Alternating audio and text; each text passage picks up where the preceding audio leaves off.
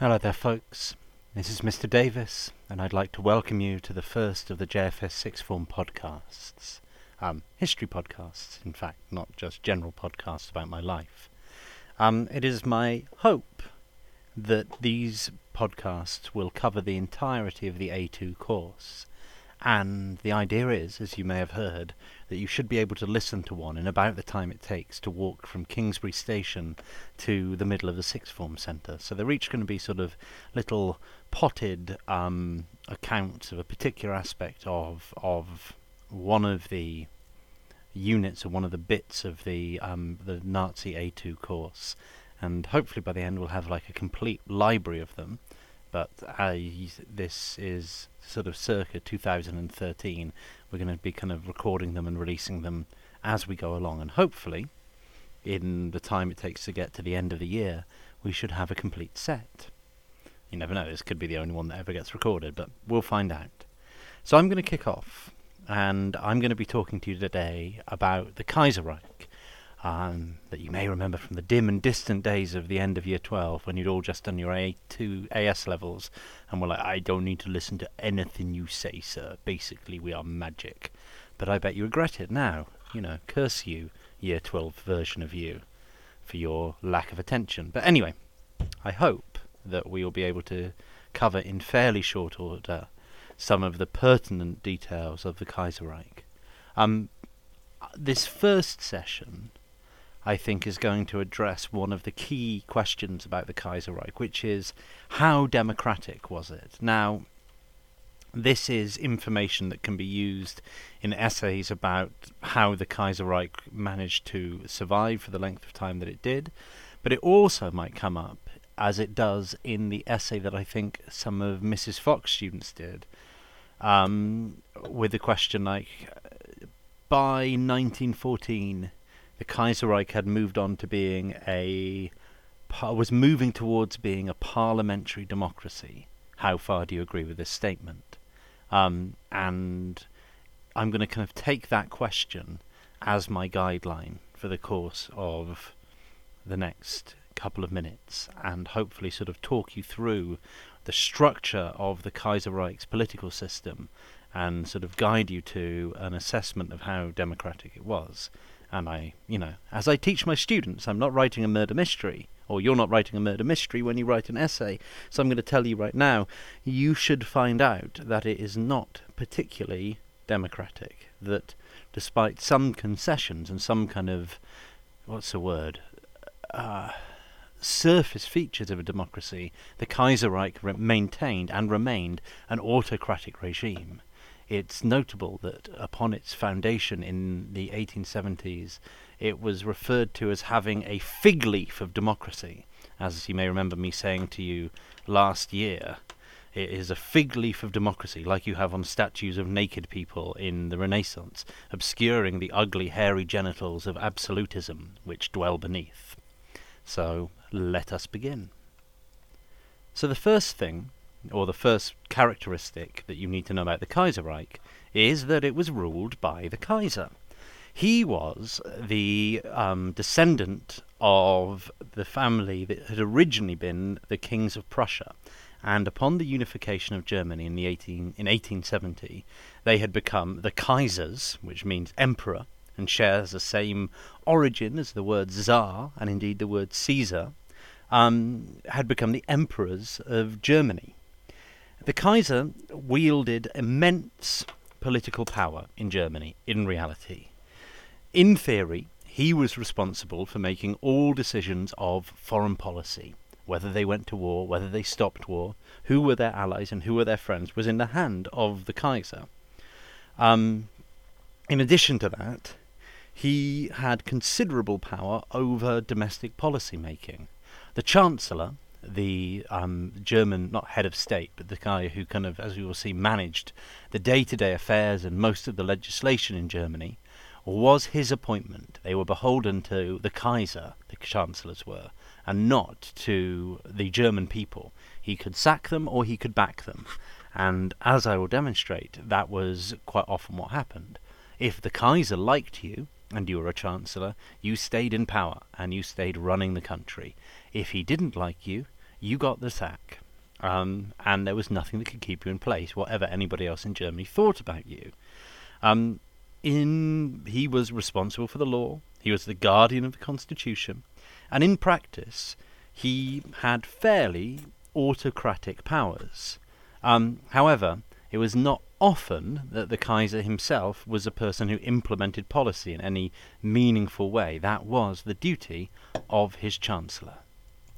Now, the Chancellor saw or oversaw the running of all of the ministries in, in the Reich, in the Empire. Reich means empire, as we hopefully know.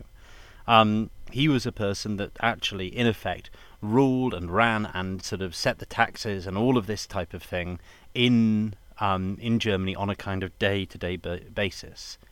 The Reichstag, the the elected parliament in Germany, could be ignored by him if he saw fit. They could pass resolutions, they could make laws, but he could entirely ignore them.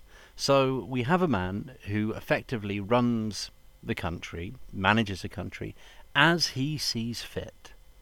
And he is put in place not by the German people, but by the whim and the will of another single individual, the Kaiser.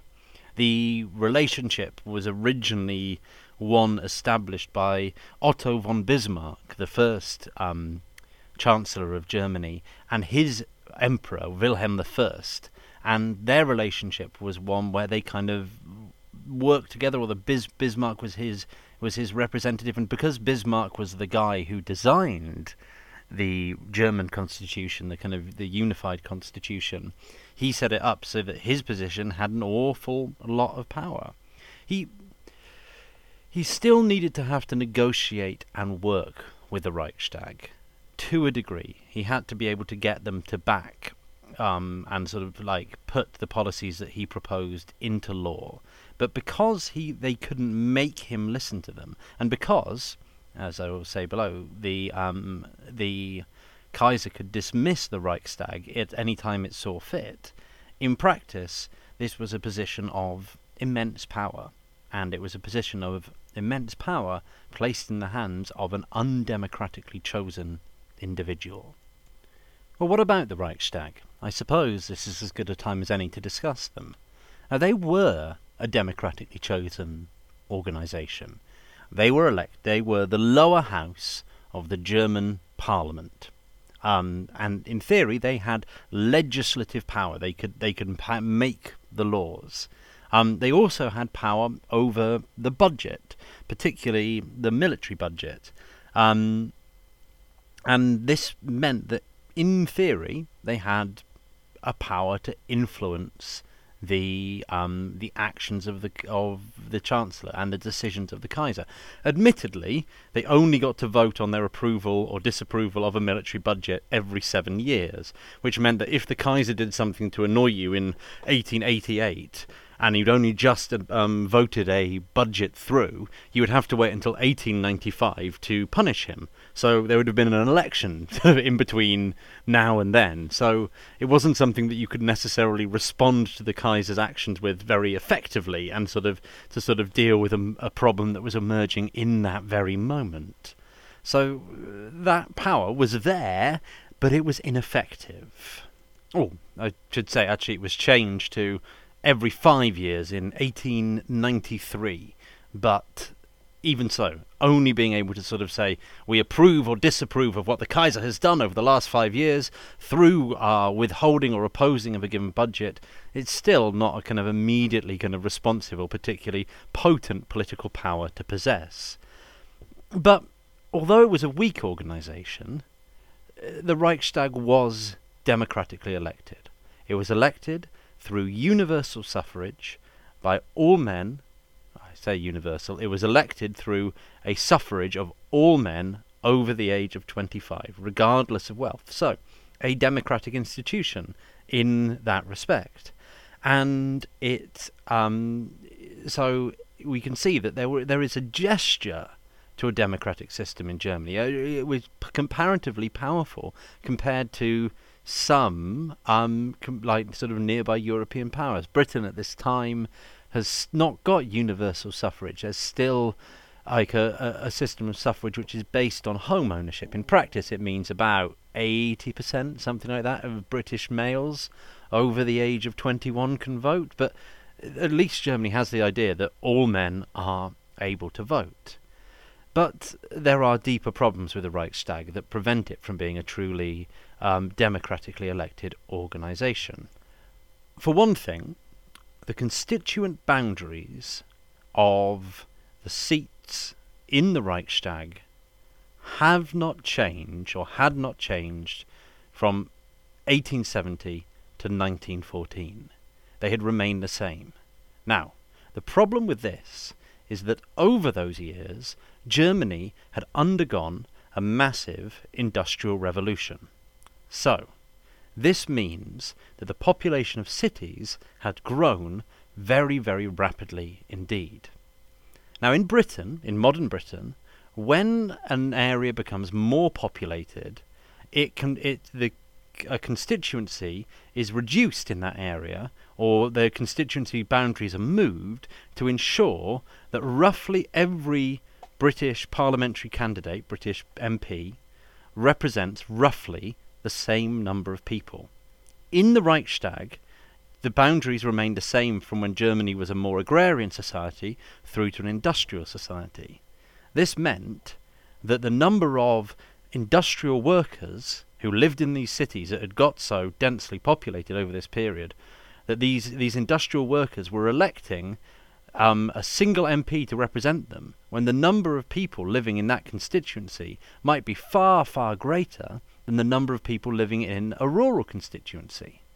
Why did they do this? Why were the boundaries not changed? Undoubtedly, it was a decision by the right wing, authoritarian Kaisers to keep power out of the hands of the working class, and specifically to curtail the number of socialist deputies being represented in the Reichstag, where at all possible.